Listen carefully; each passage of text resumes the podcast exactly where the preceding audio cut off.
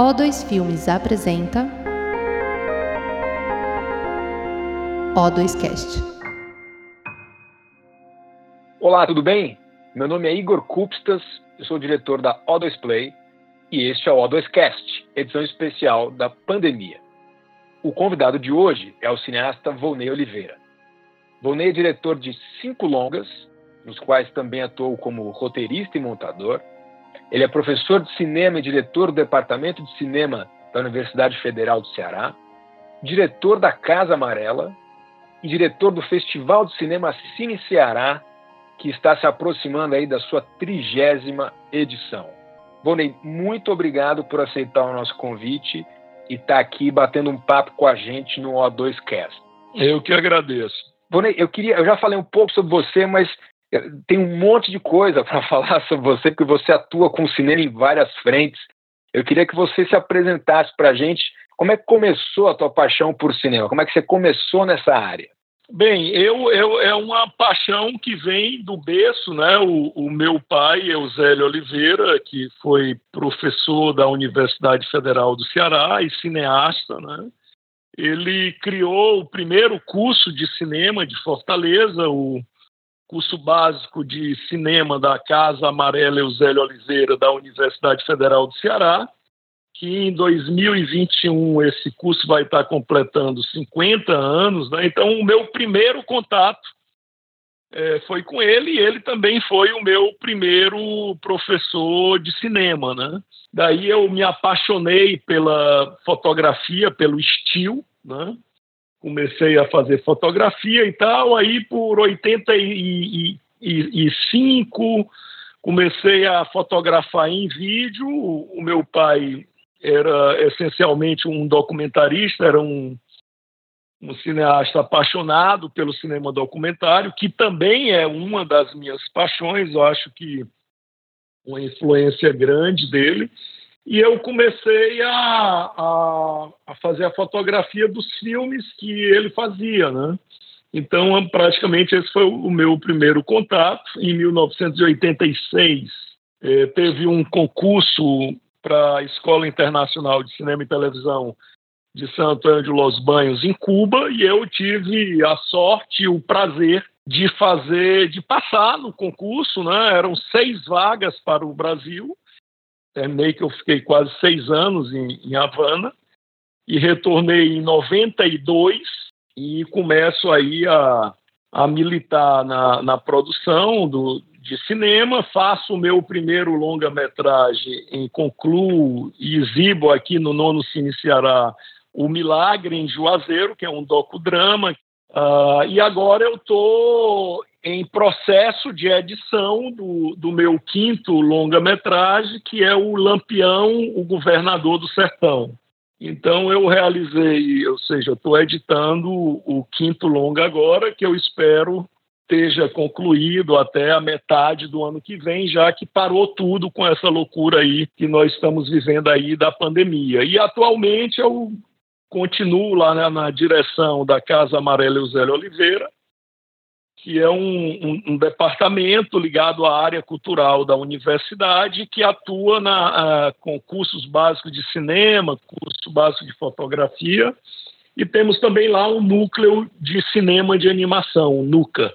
E, Ivone, eu queria, a gente vai entrar um pouco uh, mais no detalhe em tudo que você comentou, mas eu queria ouvir mais de você especificamente sobre a tua experiência em Cuba, porque a EICTV, ela também já teve outros brasileiros ilustres também, né, que foram estudar em cinema em Cuba. Tem muita gente no mercado que passou por lá. Uhum. Eu sei que o, o, o, Charlone também, que é um profissional super atuante aqui no mercado. Muito ah, Charlone foi, foi meu professor e um dos melhores professores que a gente teve lá na escola, grande Charlone.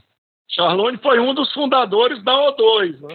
Pois é, tem uma relação longa com a casa, né? Ele, ele é. foi diretor de fotografia do Cidade de Deus, isso, dos Dois Papas. Dois Papas, é. Como é que foi para você esse, esse, período? Quer dizer, seis anos em Cuba, estudando cinema com pessoas de vários países, várias culturas.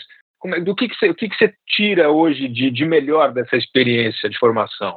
Olha, eu posso te dizer que foi a melhor experiência que aconteceu na minha vida. E a escola é uma, foi e é, para quem está lá hoje, uma grande experiência, não só do ponto de vista técnico de, de que é uma grande escola, mas do ponto de vista humano, né? Ou seja, foi quando eu me dei conta que eu era apenas um rapaz latino-americano, né? é, parafraseando aí o grande Belchior. Né? Mas foi uma experiência fantástica. Imagina você ter, você está convivendo com Gabriel Garcia Marques, com, com, com Coppola, com César Charlone, com Hugo Kovensky, que também é um grande diretor de fotografia, com Walter Lima Júnior, com Fernando Solanas, com Fernando Birri, ou seja, uma quantidade de, de nomes que passaram pela escola, né?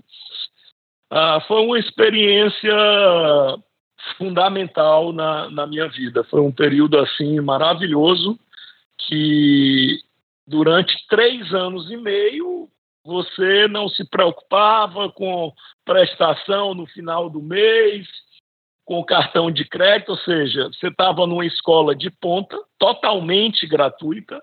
Nós ainda tínhamos a Embrafilme até um certo período da escola, até 88, 89 por aí, daí veio o desastre do colo. E depois o cinema brasileiro ressurge das cinzas aí por, pelos anos de 1993, 94 e tal, mas a experiência da ICTV da minha vida foi foi marcante, né? E foi fundamental. E, e como, como essa sua experiência influencia o, o, trabalho na Casa Amarela e no festival o Cine Ceará? Porque o, o festival ele também tem como, como uh, fundamento com o cinema ibero-americano, não é isso? isso? Quer dizer, tem uma ligação direta nessa tua formação e com o teu olhar de curadoria no festival? Uma influência total, porque ah, aí no início dos anos 2000, nós tínhamos uma verdadeira epidemia de festivais no Brasil. E a gente buscava um diferencial, um recorte que diferenciasse o Cine Ceará dos outros festivais. Então, em 2006, né, nós tomamos a decisão de que o recorte do Cine Ceará seria ibero-americano. Né? Então, essa é uma maneira direta de que essa minha experiência na escola de Cuba ajudou a construir um perfil diferenciado para o Cine Ceará. E nós tivemos, nos últimos anos, grandes filmes que é, optaram, escolheram se iniciará para ser lançados no Brasil, como Uma Mulher Fantástica, que terminou ganhando depois o Oscar de melhor filme estrangeiro, né? A Vida Invisível, do Karim Ainus. O próprio Malas Artes da O2, do Paulo Morelli. Malas Artes do Paulo Morelli. Tivemos o prazer e a honra de que o Paulo teve aqui estreando o filme. Né? E muitos filmes aí que é, nós estamos agora, vamos realizar a trigésima edição, né? Ah, numa situação é, que a gente não sabe ainda como é que vai ser. A, a gente tem um, uma pré-data em setembro e outra data em novembro, né? E isso, né? Ou seja, essa experiência e esses contatos aí que a gente construiu ao longo de anos é fundamental para essa pegada ibero-americana do, do Cine Ceará. Ivone, você comentou dessas duas datas do Cine Ceará, então eu, é, possíveis. Então eu aproveito o gancho para falar um pouco também do, do tema do momento. A gente pode voltar depois falar de mais algumas coisas, mas é, especialmente sobre essa questão hoje que a gente vive, da pandemia, do isolamento social. É, é, como é que fica para o Cine Ceará em especial? Você, você tem uma data é, é, que está cravada, você está acompanhando o desenvolvimento disso para entender se move. Qual é a tua avaliação desse momento hoje, especialmente do Cine Ceará? E também quero te ouvir um pouco mais sobre como é que está a indústria do audiovisual no Nordeste nesse momento? O pessoal está filmando, não está filmando? Qual é a perspectiva? Olha, assim, o Cine Ceará, ele teve nesses 29 anos algumas datas. Ele as primeiras edições elas aconteciam em abril, depois passou para maio, depois passou para junho, e nos últimos três anos a gente resolveu colocar o evento para o segundo semestre, principalmente pelo Festival de Cannes, porque a gente queria é, ver a possibilidade, como nós conseguimos várias vezes, de filmes que passaram por Cannes pudesse chegar ao Cine Ceará. Então, se continuasse em junho, não tinha como. Né? Então, é, a partir do ano passado, a gente colocou o evento para setembro. Né? Então, a data desse ano, a primeira data tentativa, é de 12 a 19 de setembro. Mas, se você for analisar que, em relação à pandemia, a curva está subindo assustadoramente, então provavelmente essa data é uma data que a gente vai ter que mudar, né? E a outra data que a gente espera que aí sim seja possível a gente fazer o festival presencial é de 28 de novembro a 4 de dezembro. Agora, a gente não desconsidera a possibilidade de fazer um, um, um festival virtual, de maneira é, digital, online e tal. Ah, o cinema brasileiro, né, em geral, mas falando de cinema nordestino, a gente pode dizer que a gente vinha é, numa situação muito boa até 2017.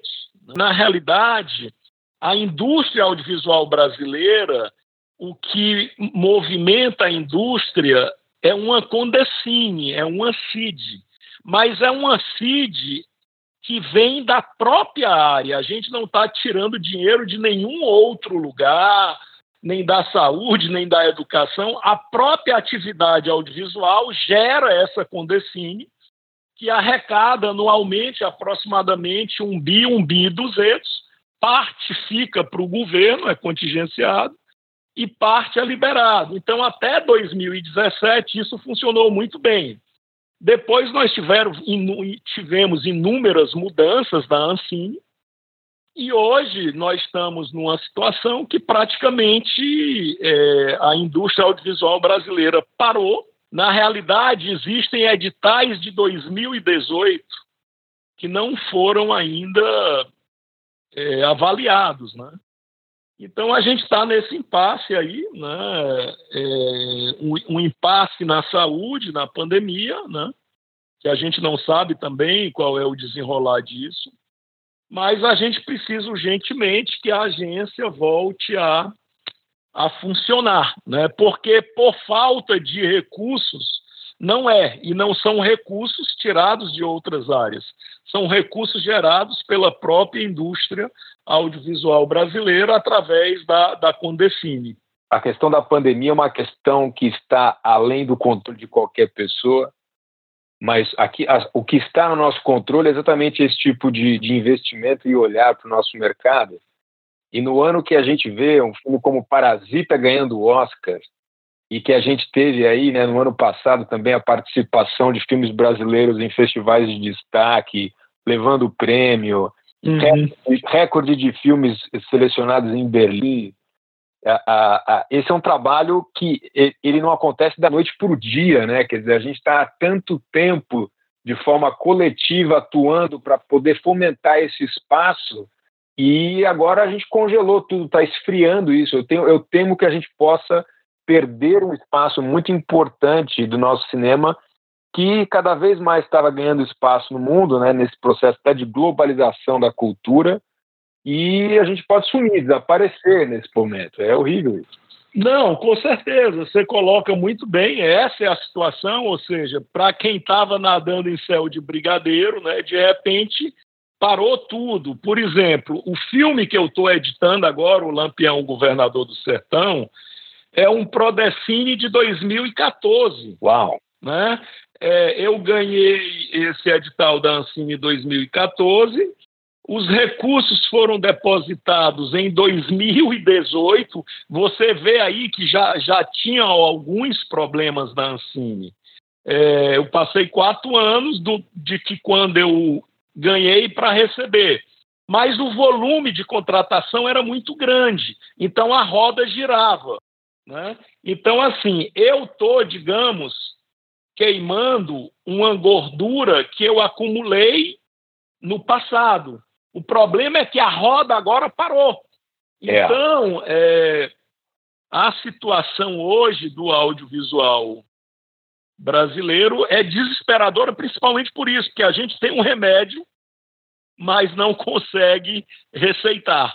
Você disse no começo da nossa conversa aqui que, apesar do tema do cangaço ser realmente algo bastante presente no nosso cinema, de que tem poucos documentários uh, uh, que tratam do tema, né, especialmente do, de Lampião. Por que isso, hein, Bonem?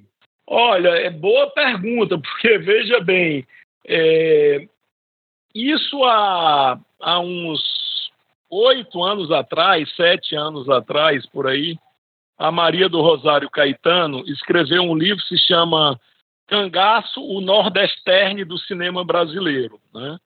Naquela época já existiam uns 45 filmes de ficção com a temática do cangaço. Inclusive alguns filmes da boca do lixo, como Cangaceiros, Cangaceiras Eróticas, Kung Fu contra as bonecas, né? Ah, mas de, de, de documentário a gente tinha dois Globo Repórteres, né? o Último Dia de Lampião do, do Maurice Capovilla, que é um docudrama sobre, sobre o último dia de Lampião, é Mulheres no Cangaço, do Hermano Pena, e o clássico do Paulo Gil Soares, é, Memórias do Cangaço. E só, por incrível que pareça. Né? Então, eu, eu fiz os últimos cangaceiros, que o projeto inicial era um longa-metragem sobre Lampião. Só que durante as filmagens eu descobri o último casal de cangaceiros vivos, do Vinha e Moreno. Do Vinha tinha 93 anos e Moreno tinha 96. E os dois estavam 100% lúcidos. Uau. Então, né, então eu digo, ó, vou fazer o filme sobre quem está vivo. Sobre quem está morto tem tempo. Mas te juro que essa pergunta que você me fez, eu vivo questionando e fico dizendo, não entendo por quê. Porque, veja bem, Sobre Padre Cícero, por exemplo, o meu primeiro longa, Milagre em Juazeiro, é um docudrama sobre o Padre Cícero, mas existem inúmeros filmes sobre Padre Cícero. Agora, sobre documentários sobre cangaço, né? Pouquíssimos. Na realidade, Os Últimos Cangaceiros é o primeiro longa-metragem documentário do cinema brasileiro e mundial sobre o cangaço. Antes não existia nenhum, nenhum longa-metragem documentário. E Lampião, Governador do Sertão, é o primeiro longa-metragem documentário sobre a figura de Lampião. Existem mais de 500 livros sobre Lampião. Mas assim, não sei te responder por quê. Apesar de que para mim é muito bom que não tenha nenhum, porque eu faço o primeiro. é isso, é isso. É, você viu a oportunidade é, agora. É, né? é. Agora, me diz uma coisa assim: se eu quiser hoje assistir a, aos últimos cangaceiros, por exemplo, ou mesmo alguns filmes como Milagre em Juazeiro ou A Ilha da Morte, filmes que você produziu, dirigiu, eles estão disponíveis em alguma plataforma de vídeo on demand? Como é que a gente assiste esses filmes hoje? É, os últimos cangaceiros ele teve muito tempo no Now, depois ele saiu, né? Mas se você quiser comprar cópia em DVD dos últimos cangaceiros e da Ilha da Morte, é só vai uma propaganda aqui para o meu querido Jean Tomás entrar no site da Imovision, que por sinal está em promoção. Opa. E tem inúmeros filmes lá que, que Jean Tomás distribui, que Imovision distribui. Você pode conseguir isso lá.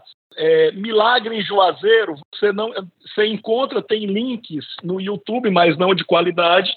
Mas a gente está reorganizando o site da Bucaneiro Filmes, que é a, a, a produtora que nós estamos ligados e que a Margarida Fernandes é, comanda, e a gente colocar lá todos os longas-metragens, Milagre em Juazeiro, Soldados da Borracha, que é o meu último longa, que estreou aí no É Tudo Verdade, inclusive ganhou o prêmio de melhor documentário segundo a ABD São Paulo, né? E que agora tá teve no Festival de Havana e estava indo para vários festivais, como o Festival do Panamá, do Peru, e aí pss, cancelou tudo, né?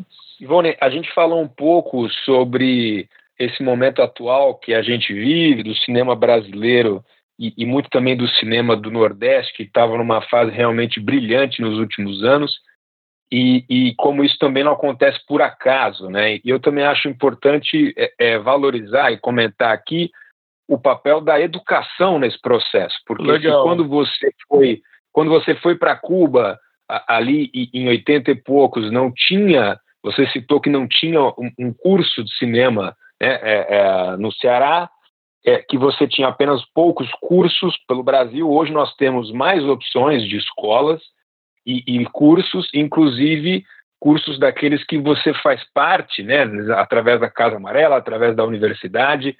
Eu queria que você falasse um pouco para isso, sobre isso para a gente.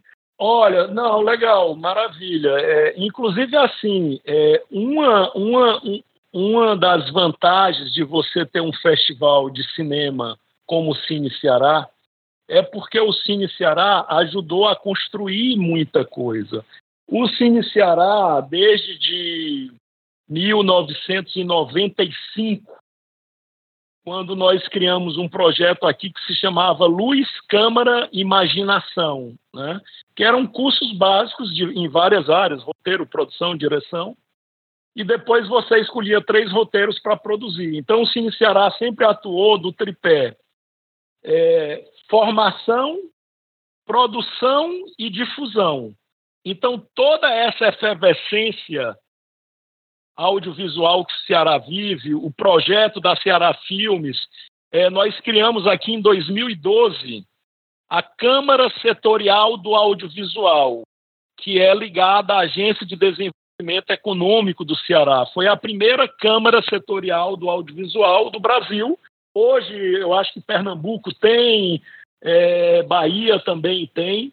Então, assim, o festival ajudou a construir tudo isso. Né? Então, hoje, se tem algum cearense aqui que quer fazer cinema, ele tem aqui em Fortaleza dois cursos superiores, um numa universidade federal, outro em uma universidade privada, que é a maior do Norte e Nordeste, a Unifor.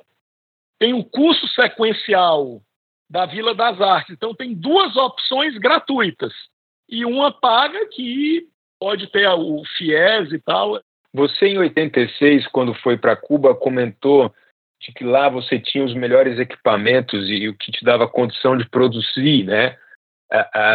Hoje, muito se fala dessa questão de todos nós termos no bolso uma câmera, né? Quer dizer, a gente tem hoje uma, uma, uma os equipamentos evoluíram muito, ah, existe uma facilidade em capturar e editar imagens, como é que você vê essa transformação da digitalização? É mais fácil também fazer cinema hoje em dia? E como isso se aplica? Mudou a forma de fazer? Não, ótima pergunta. E eu te dou um exemplo prático nessa história de que mudou, que é mais barato. Veja bem, quando eu comecei a filmar Os Últimos Cangaceiros em 2006, uma câmera que filmasse Full HD naquela época era uma fortuna. Era, no mínimo, 100 mil dólares. Eu não tinha grana para comprar essa câmera nem para alugar. Então, o que é que eu fiz? Como a Ancine aceitava que você filmasse em mini DV, eu comprei uma câmera que na época custou é, 10 mil dólares, não lembro agora, e filmei em mini DV. Filmei 190 horas. para tu ver como eu gosto de filmar. E, e editei o filme em 79 minutos. Os últimos cangaceiros tinham sido exibidos na, no Festival do Rio, no Fest Rio, e o, o Festival do Rio tinha uma parceria com o consulado brasileiro em Nova York. e alguns filmes foram convidados para ser exibidos no MoMA. E eu fui exibir Os Últimos Cangaceiros no MoMA, com o MoMA lotado, vendo meu filme, depois rolou um debate. E eu fui na BRH e comprei a, a minha primeira câmera Canon 5D Mark III. Comprei a câmera e a lente em 2012, ou seja, um equipamento que filmava em Full HD, comprei por 5 mil dólares. Sim. Um equipamento é, similar a esse em 2006 era uma fortuna. Eram uns 100 mil dólares aproximadamente. Né? Então, assim, não só baixou o preço, como baixou o tamanho do equipamento é uma emoção entrar nessa loja, né? A BH é uma loja. Não, é porra, cara, olha o que tem de é emocionante. Então, foi um dos dias mais felizes da minha vida, para ter uma ideia. É, Porque aquelas traquitãs, aquilo é um mundo, né? Para quem trabalha com então, cinema, com fotografia, trabalha com a BH é. Fotos é sensacional, é uma referência. Ivone, a gente está perto de encerrar o papo aqui, queria te agradecer de novo mas eu queria saber assim a, a tua opinião sobre o, o, Brasil, que é um país tão gigantesco, né? Quer dizer, a gente tem tantas, existe a cultura brasileira, mas também existe a diversidade dessa cultura. Você como um agente, uma pessoa tão importante, uma referência nesse cinema do Nordeste, fala para mim qual é a tua opinião em relação a gente conseguir se enxergar, quer dizer, o, o, qual, é, qual é a relevância da gente ter no, no Ceará um, um filme de outra região brasileira, da gente conseguir se enxergar, essa troca de, de experiências? Como é que o cinema favorece isso e como é que você atua nisso? Olha, é, é, fundamental, o cinema é fundamental nesse caso, né? Veja bem, eu, como eu te falei, eu sou apaixonado pelo cinema documentário. Então, ter descoberto do Vinha e Moreno dois personagens que foram filmados por Benjamin Abraão em 1936, quando ele tinha 20 anos e, e ela tinha 15, 16, né? E eu, e eu já era apaixonado pela Duvinha, porque quem lembra das imagens de Benjamin Abraão, a Duvinha é uma jovem cangaceira que vem caminhando em direção à Câmara, Benjamin Abraão está atrás da câmera e vem ela fazendo que tem um revólver na mão, com o dedo atirando. E eu sempre fui apaixonado por essa cena do, da filmagem original do Benjamin Abraão, que foram cenas que influenciaram o cinema novo. É, tem um filme aqui que eu não vi ainda, é, que se, se chama acho que é Currais, é, da a, a Sabina, uh, que é um filme que ela resgata a, uma história dos campos de concentração dos flagelados da seca em Senador Pompeu, que é uma região central do, do, do Ceará. Né? Então, são histórias que estão perdidas e que o, o cinema é fundamental para isso para contar histórias, para aproximar pessoas. Veja, eu é, fui casado 25 anos com Margarita Hernandes, que é cubana, minha primeira companheira. Quando é que eu imaginei que ia casar com uma cubana? Né? Então, isso foi uma ponte do cinema. Agora, principalmente você descobrir histórias. Eu estou fazendo agora o próximo longa, é, eu gosto muito, se chama Memórias da Chuva que é a história de duas cidades cearenses, Jaguaribara, que desapareceu para dar lugar ao Castanhão, que é o maior açude da América Latina, que é a, a, a água, de, ou, ou seja, o, o, fortalezense bebe água graças à água do Castanhão, e a, a Jaguaribara, que desapareceu, que foi inundada pelo Castanhão. Isso no início dos anos 2000. E tem outra cidade, que é a cidade de Oroz, que cobriu a cidade de Conceição do Buraco, Guaçuncé, antiga Conceição do Buraco, que é uma história dos anos 60 do governo Juscelino Kubitschek. Então, o cinema faz você descobrir isso. O cinema aproxima pessoas, o cinema dá voz a pessoas que são menosprezadas pelo governo, pela história, o cinema da voz. Bonei, eu agradeço demais a tua participação. Fiquei feliz que você citou o Currais, porque é um filme, inclusive, de distribuição da O2 Play. Olha aí. Que legal, olha só. A gente ah, fiquei muito feliz pelos produtores, porque eles ganharam um prêmio também aqui na Mostra de Cinema de São Paulo. Exatamente, então, exatamente. Né, então é, é, essa, essa troca né, de, de, de, de cinema com cultura com, entre as regiões, eu acho fundamental e, e que bacana contar com a tua experiência para ajudar a gente e com o festival e com toda a tua participação. Se você quiser deixar também um recado final aqui para os ouvintes do A2Cast em relação ao, ao teu trabalho, em relação ao Cine Ceará, é, é, tem tempo de, de inscrição ainda? Quer dizer, como é que as pessoas podem participar? Ou isso já foi encerrado, mas quem quiser saber mais faz o quê? Olha, é só entrar no site www.cineceará.com. As inscrições não foram abertas ainda. Ah, okay. o, Cine, o Cine Ceará tem duas grandes mostras competitivas. A mostra competitiva de longas ibero-americanos, a gente seleciona entre sete a oito filmes, selecionamos poucos, poucos longas, né? Tem a mostra competitiva de curtas brasileiros, uh, que o ano passado nós tivemos quase mil curtas inscritos. Né? Uau. E foram selecionados 14 curtas. E temos também a Mostra Olhar do Ceará só para filmes produzidos no Ceará. Para você ter uma ideia, o ano passado o Ceará inscreveu 102 curtas. Olha que legal. Então, assim, o que eu falo para as pessoas, deixo aí como sugestão, muito mais ainda agora, nesse período de pandemia, né?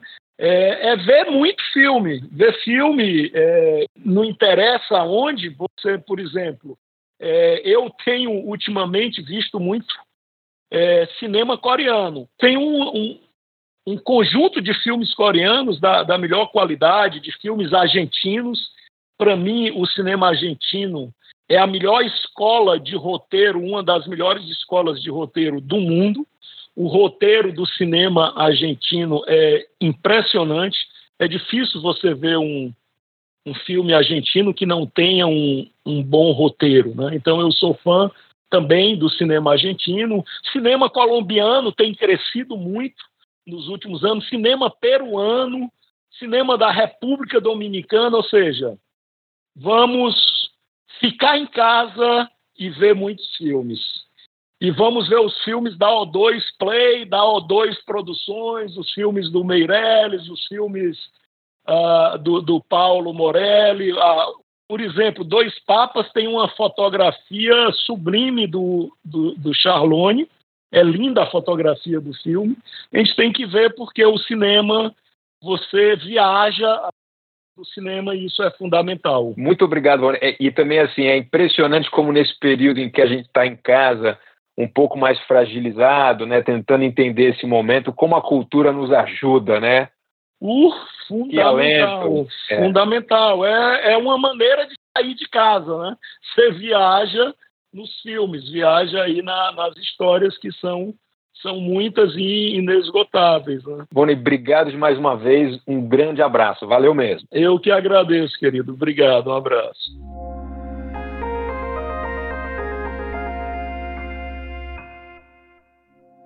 Esse foi o O2Cast, com episódios publicados semanalmente. Siga a O2 nas redes sociais para saber mais. Até a próxima!